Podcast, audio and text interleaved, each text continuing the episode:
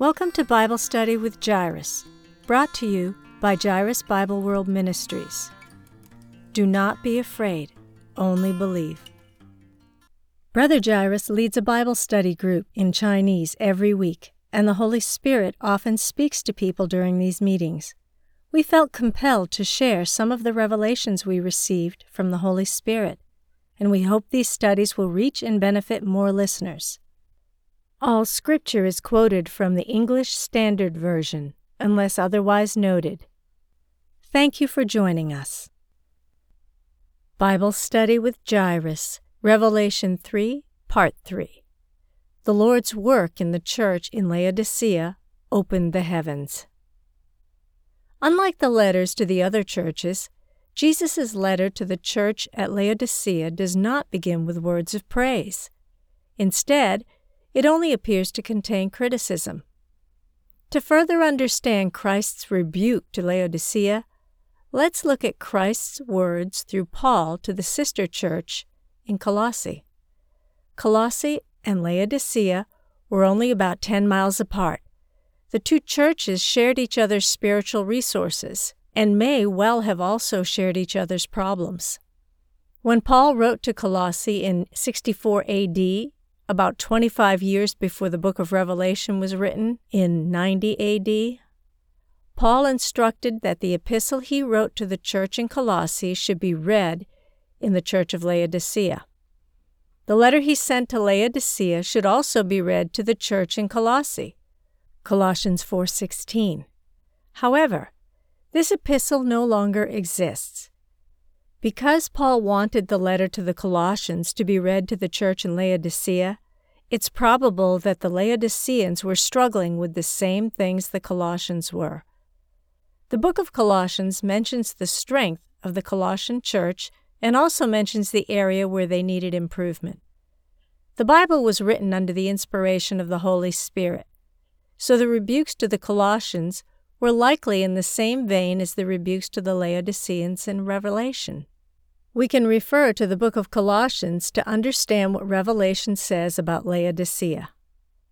25 years before the Lord rebuked the Laodicean church in the book of Revelation, God had already warned them through Paul, yet they had not repented. Neither church worked on their problems. This is why Paul later bemoaned that all who are in Asia turned away from me, in 2 Timothy 1:15. Jesus' strong words to Laodicea in Revelation were a rebuke for their failure to repent. Paul had warned them 25 years earlier, but they had not repented. Instead, they had fallen into a state of lukewarmness.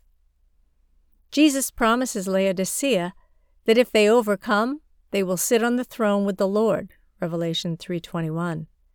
These promises are also consistent with the theme of the book of Colossians.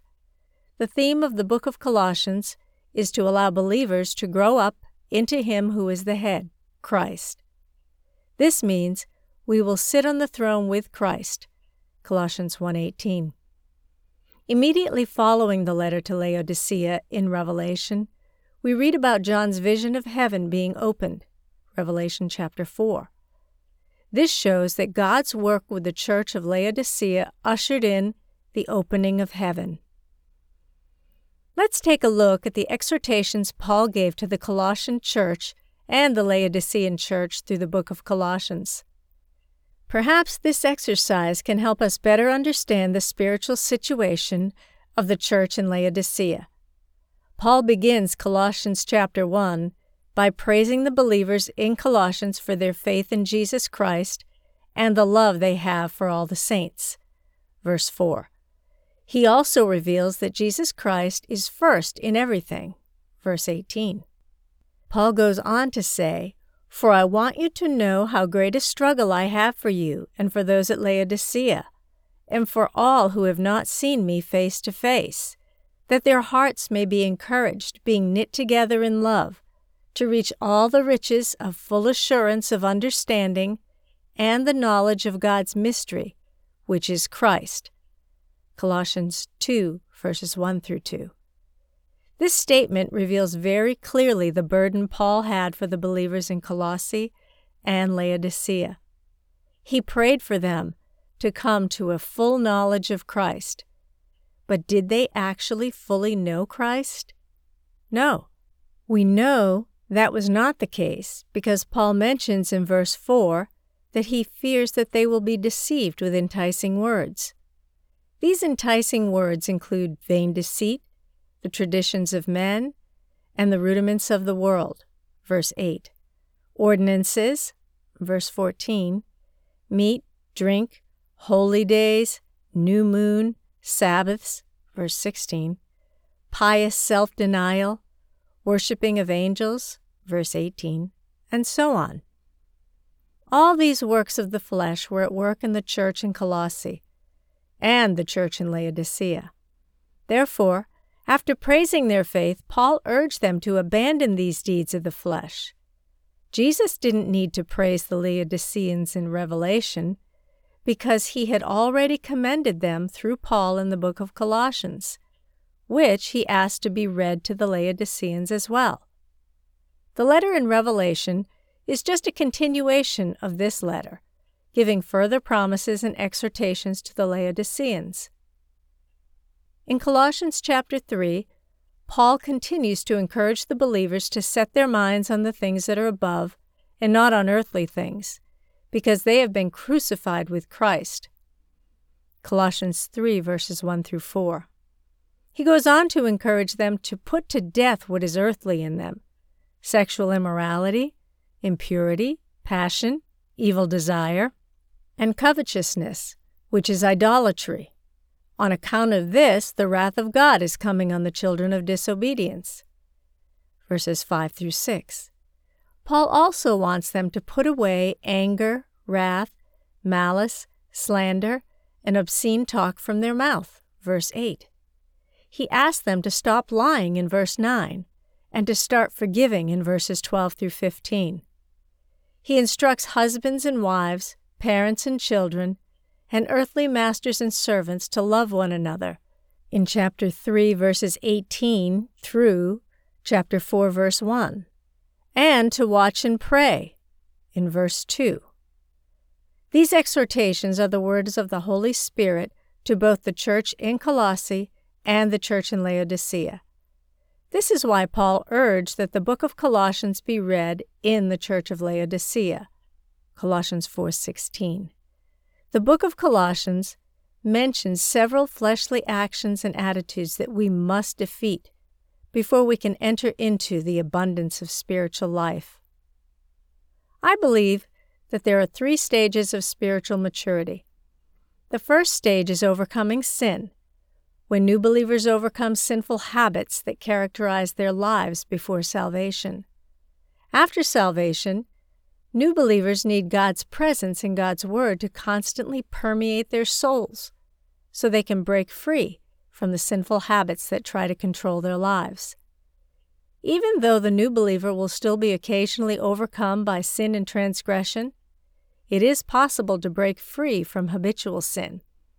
For instance, a drug addict who comes to know Christ can be set completely free from his drug habit. Though he still sins occasionally, he has been freed from the habit of sin.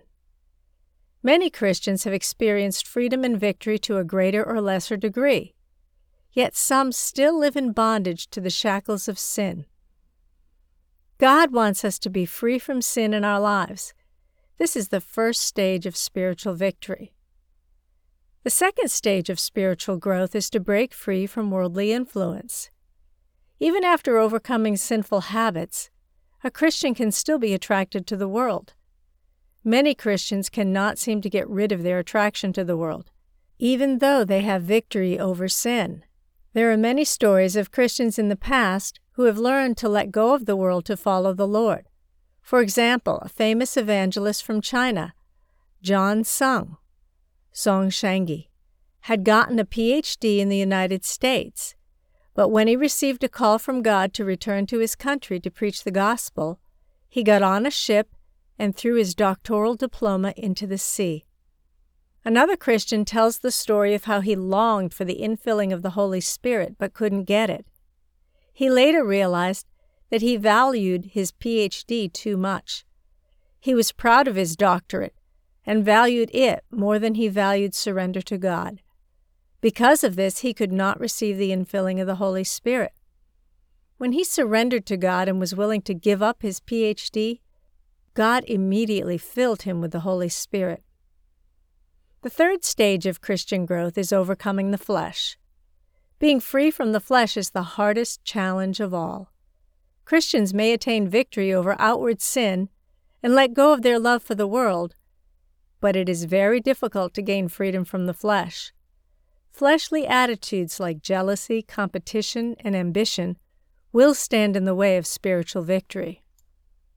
In the temple, there was a veil separating the holy place and the Holy of Holies, and the veil was embroidered with cherubim. The cherubim represented the glory of God and prevented humans from entering the Holy of Holies. In Genesis 3, God stationed cherubim and a flaming sword in front of the tree of life to keep humans away. This is because man's sinful flesh had made it impossible for man to get close to God. But after the Lord Jesus was crucified on the cross, the veil that divided the temple was torn from top to bottom, signifying that God's salvation on the cross had solved the problems of sin and the flesh. We can come back to God through Christ. Although we understand this spiritual fact mentally, we often struggle to experience it. The phrase, entering within the veil, is often used as a metaphor for breaking away from the entanglement of the flesh and entering into intimate fellowship with God. Some people find it helpful to use the Old Testament tabernacle as an analogy for the stages of spiritual growth. The Old Testament tabernacle is divided into the Holy of Holies, the Holy Place, and the Outer Court. These three parts are often used to describe a person's spirit, soul, and body, respectively. In our earlier stages of spiritual growth, we are in the Outer Court, working on overcoming sinful habits of the body. Before entering the Holy Place, we must remove the filth and defilement of the world, just like the priests who had to wash themselves in the bronze laver.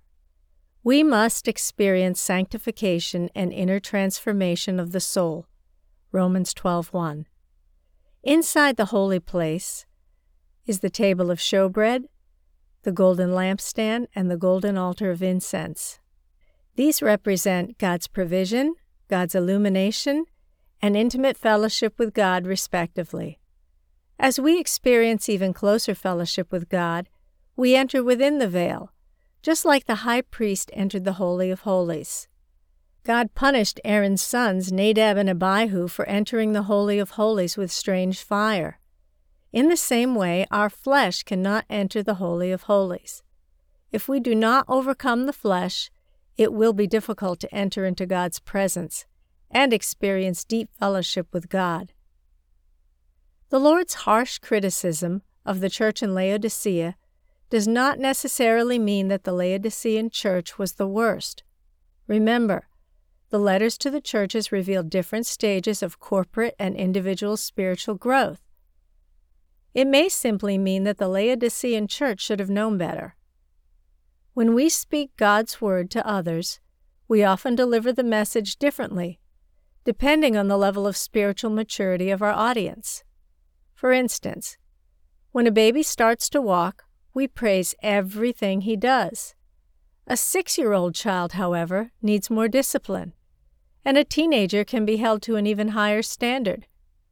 In the same way, Jesus' harsh words to Laodicea don't necessarily mean the church was the worst off spiritually.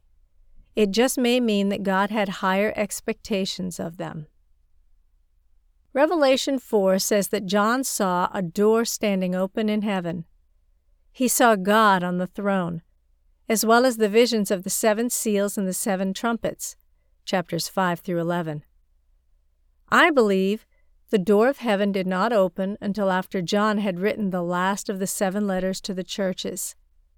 We should all seek to have the door of heaven open to us, so we can see God on his throne, and so we can observe his works. Only then can we become overcomers, represented by the male child in Revelation chapter 12. So how can the door of heaven be opened to us? The letter to the church in Laodicea reveals some clues to us. First, we must become people who are on fire for the Lord. A lukewarm believer will not experience an open door in heaven. I had heard testimonies about people being lifted up to heaven to meet the Lord, and I was very eager for such an experience. Every day at noon when I prayed, I asked God to give me such an experience. Then, one night, my spirit really was lifted up to heaven, and I saw the Lord. This experience shocked me greatly. A lot of people are so apathetic that they don't even pray for such an experience. But if you do not pray for this experience, you will never have it. The Bible tells us to ask, and we'll receive. Luke 11:10. The Lord rewards those who long for His appearing. The lukewarmness of the church in Revelation 3, verses 15 through 16, does not please the Lord. Self-righteousness is another barrier that prevents us from experiencing an open door in heaven. Self-righteousness is a common problem among Christians who have been in the church for a long time. I remember an older brother in Christ saying he had always thought he had a lot of biblical knowledge, and he was proud of his service to Christ and the church. But one day, he attended a conference where the preacher mentioned that we must not be self-righteous. This man was deeply shocked. He realized that he was actually spiritually poor. He had been distracted with his pride and self-righteousness, and the Lord's work had already carried on without him. Because of this, he sold the house he lived in for decades, moved to a new place, started a new church, and became a vigorous witness for Christ. His testimony inspired many people, including me. This older man had a teachable heart and a willingness to repent and change course. His life is a beautiful testimony to God's transforming work. But many older Christians find it difficult to break free from self-righteousness. To these people, Jesus says, "I counsel you to buy from me gold refined by fire." Revelation 3:18a. Fire speaks of trials, and God often allows self-righteous Christians to experience the fire of trials. These trials can purify them and refine their faith, like gold tried by fire. The Lord went on to say in Revelation 3:18b, "And buy white garments, so that you may clothe yourself, and the shame of your nakedness may not be seen." Christians are often prideful about their righteousness and service to the Lord. When we are proud or arrogant about the work we do for the Lord, we often are too self-occupied to notice that we've lost our white garment. Just like the Pharisees, we are no longer clothed with the righteousness of God.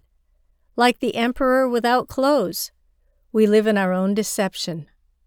The Lord goes on to say, "And by salve, to anoint your eyes that you may see."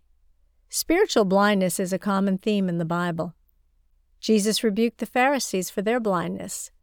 He said, "If you were blind, you would have no guilt. But now that you say, 'We see,' your guilt remains." John 9:41. Spiritual blindness comes from pride, and it's often hard to see because it's hidden under the guise of loving God. Compared to worldly pride and other types of pride, spiritual pride is often the type of pride that is the most deeply hidden and difficult to detect. We become blind to our own pride. The main cause of the church's blindness is spiritual pride. The Lord rebukes and disciplines people filled with pride and tells them to repent. "Those whom I love, I reprove and discipline. So be zealous and repent." Revelation 3:19. Again, this verse confirms that the Laodiceans may not have been the worst of all the churches.